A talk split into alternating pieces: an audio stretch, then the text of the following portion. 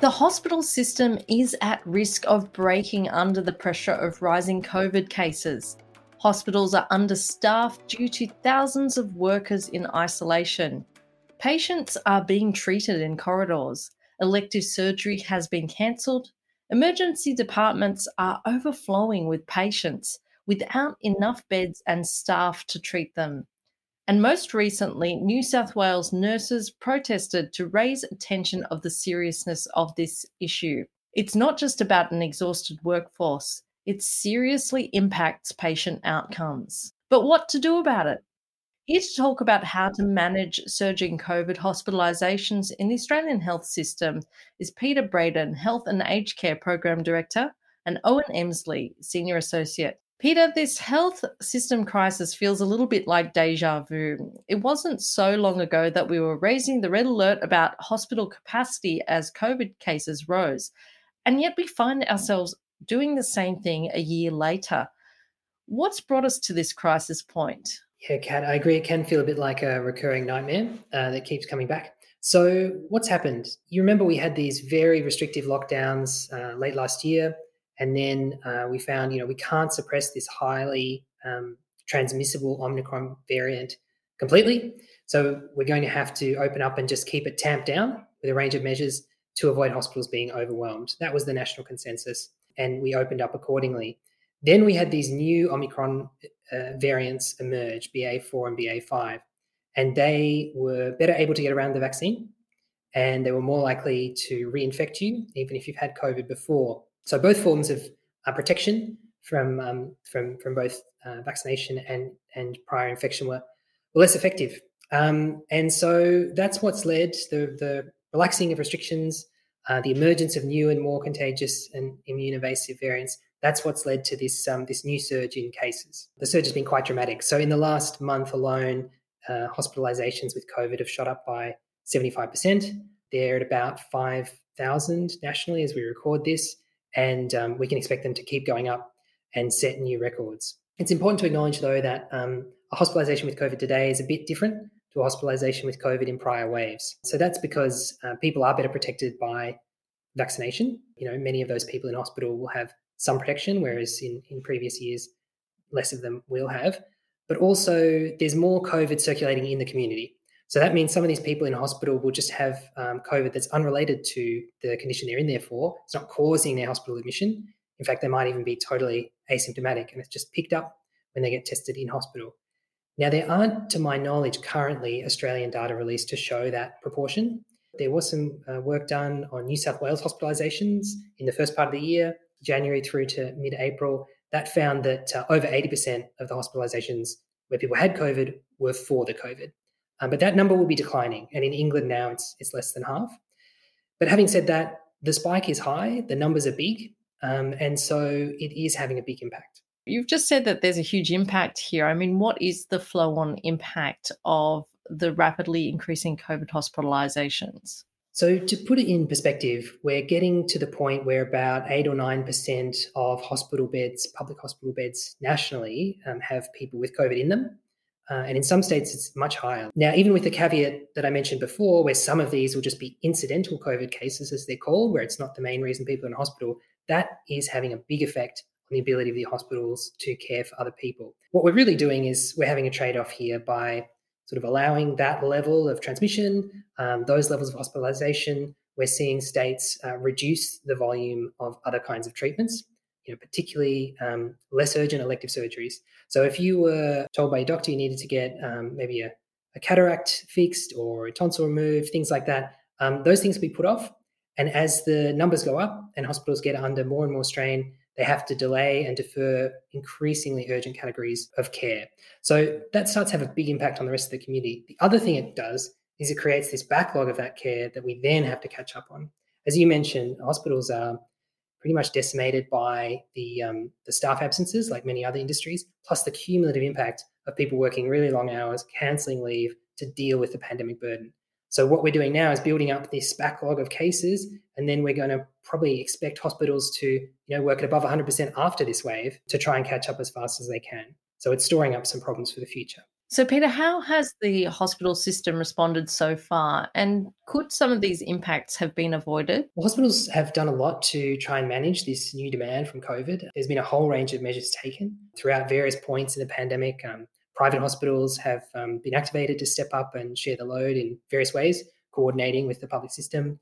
You've seen different kind of workforce models to try and spread the, the thin workforce as far as it can go.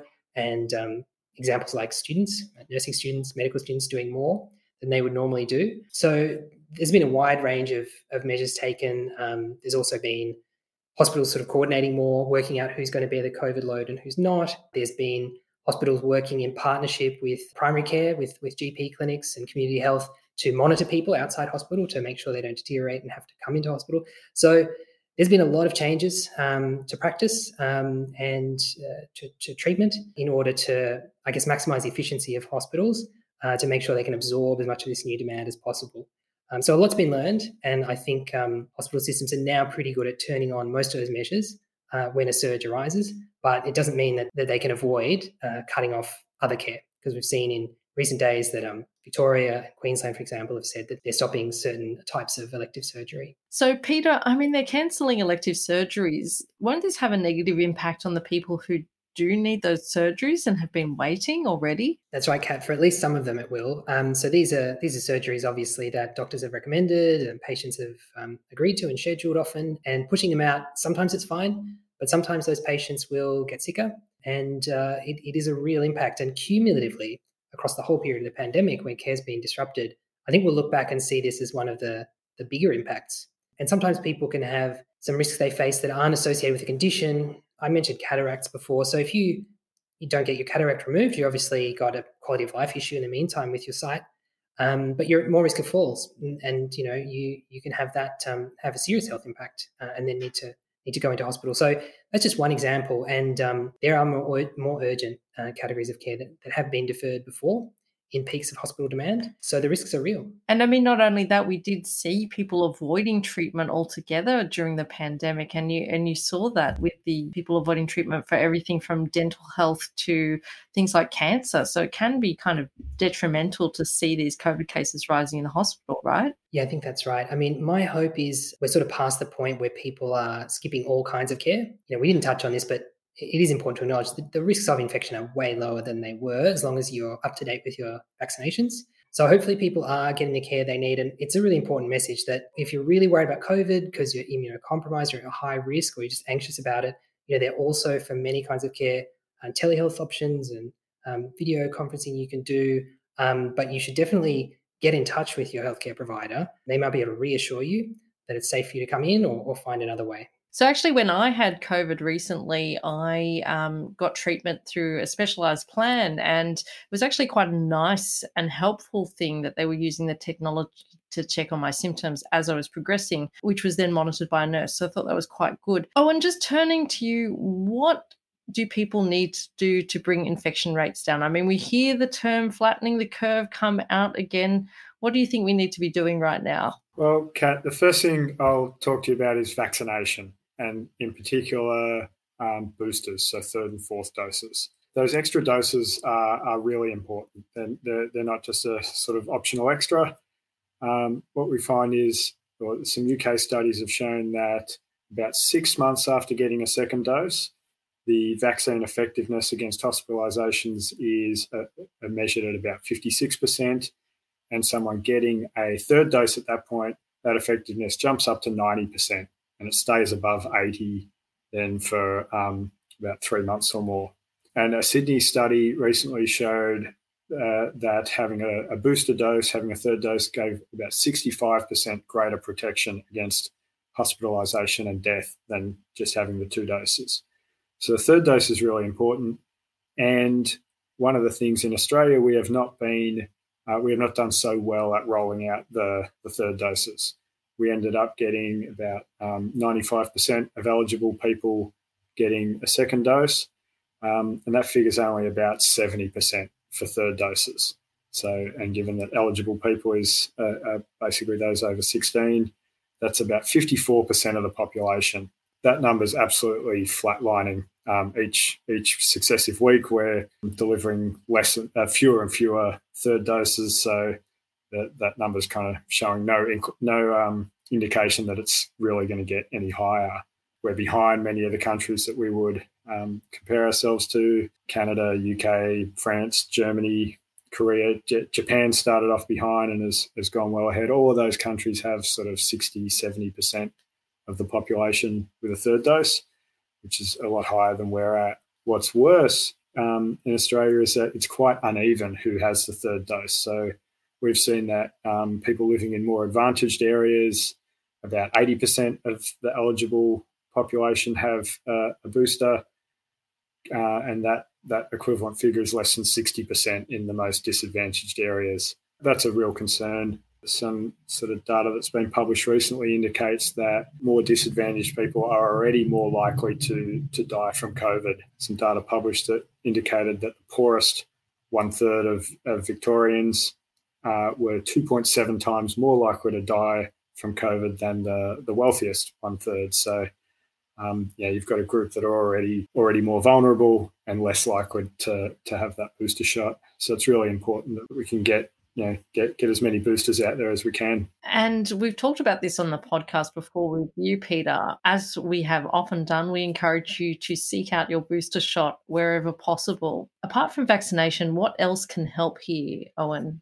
There's a few things that can have an immediate Im- uh, impact today on how likely you are to, to, contract COVID or pass it on if you've already contracted it. Mask wearing is a, is is a big thing. People working from home where that's you know where that's workable, particularly over this this period of the the high wave of cases over winter, and particularly um, for people who are sick, staying at home um, as much as possible when you're sick and testing doing the, the, the, RATs or PCR tests where if you're exposed or you have symptoms, um, those things are really important.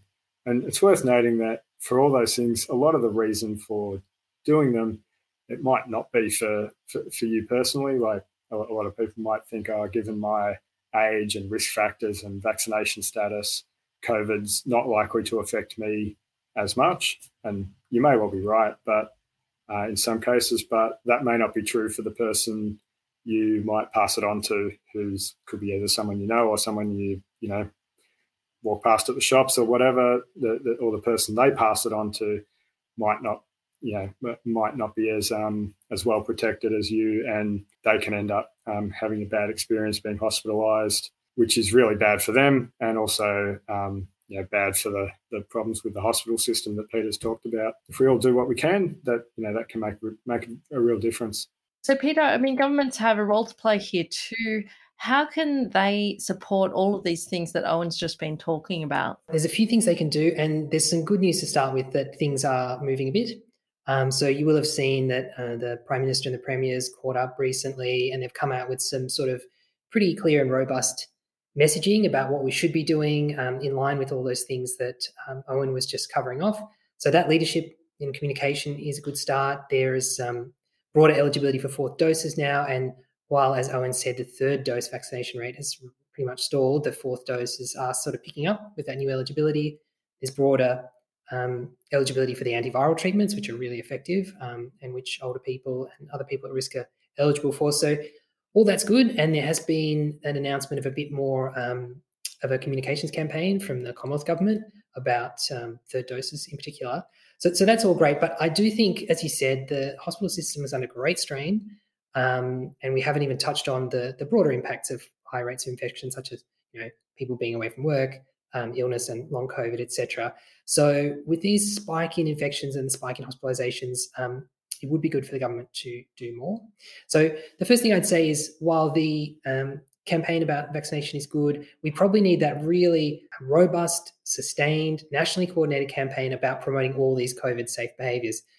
As you know, we all want to put COVID out of our mind, um, and people do need to be reminded, and you do need reinforcement to get behavior change and gradually change those norms over time about staying home if you're sick, about wearing a mask when you can in in um, in crowded places.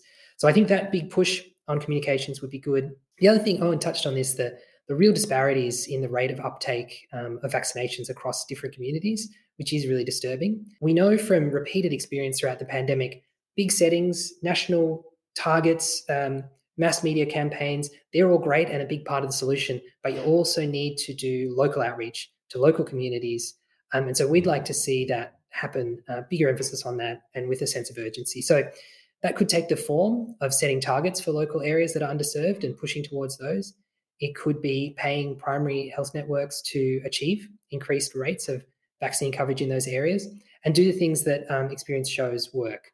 Just calling people, reaching out to people, working with community and faith leaders, uh, making vaccination visible and accessible and convenient. So I think we need to work on the equity part, not just the big national um, story there for vaccination. And you will have heard in the last um, few days, particularly a really um, hot debate about um, mask mandates.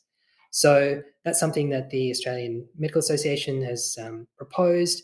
Uh, a lot of epidemiologists have said we need. And I certainly think it's time to consider it very seriously. If governments aren't willing to do it now, I think they should talk about at what level of projected hospital COVID demand would we pull the trigger on mandates? When would we bring it in? Start preparing the community for what governments think is the proportionate point at which you'd um, you'd pull out that um, that tool from the toolbox. And you know, as part of that discussion, it'd be great to see the modelling. You know, where how much of an impact would those kind of measures have? How many hospitalizations and deaths would it alleviate? That way, the community can be more informed. We can understand the trade-offs. We can have the debate, um, and it can be a fact-based debate about when to take those measures. Because even if you don't think it should happen now, there will be a point, or there is a theoretical point of hospital demand where I think most people would support bringing it in. Having those mandates and those levels and those targets that we hit before we bring in mask mandates and things like that, it's actually helpful as a communications tool as well because people know where they stand. I think there's sometimes some confusion about should I be wearing a mask or not? What are the rules now? And having those really clearly defined um, would be helpful to the public as well as preventing the spread of COVID. Now, Peter, you've talked about kind of what we can do in the very near term. What about the longer term picture here? What else can we be doing? One thing I touched on before was that importance of the sustained messaging about the behaviors that we want to see. And I think that needs to be a long term thing, not just a burst. And so that's to say to people, you know, we'll we'll have these debates about mandatory settings and rules, but over the long term, the real gains are going to be from choices that people make um, on their own volition. And we should give them all the information and prompts um, and awareness they need to make the best choices. So that's a kind of COVID literacy campaign that we need to sustain over over months um, and maybe even years. The second sort of medium and longer term thing that'll be really important is ventilation. This is an airborne pathogen, um, and we can clean up the air um, in in high risk settings, in workplaces and schools, uh, and there's been lots of work in that regard. There's been work done in various states and schools. There's some new grants that states are putting out for small businesses.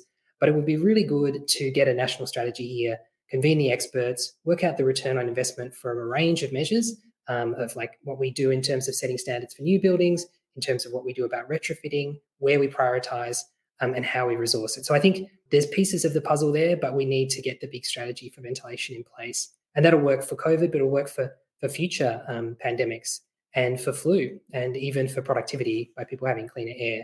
Um, it helps us all think and, and, do a better job. So they would be a couple of big things. And the other thing that the Commonwealth government has talked about is the review of the pandemic, and I think that'll be great. Um, it'll be good to understand what form that'll take, be it a royal commission or something else, because there's a range of lessons we've talked just in our discussion discussion today.